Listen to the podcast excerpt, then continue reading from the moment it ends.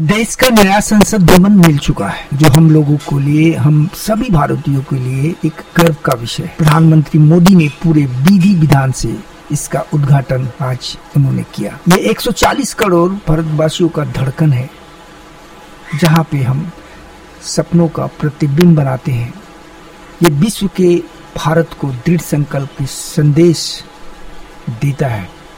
हमारे लोकतंत्र का एक मंदिर है। ये भवन विकसित भारत के संकल्पों की सिद्धि होते हुए देखेगा। Thank you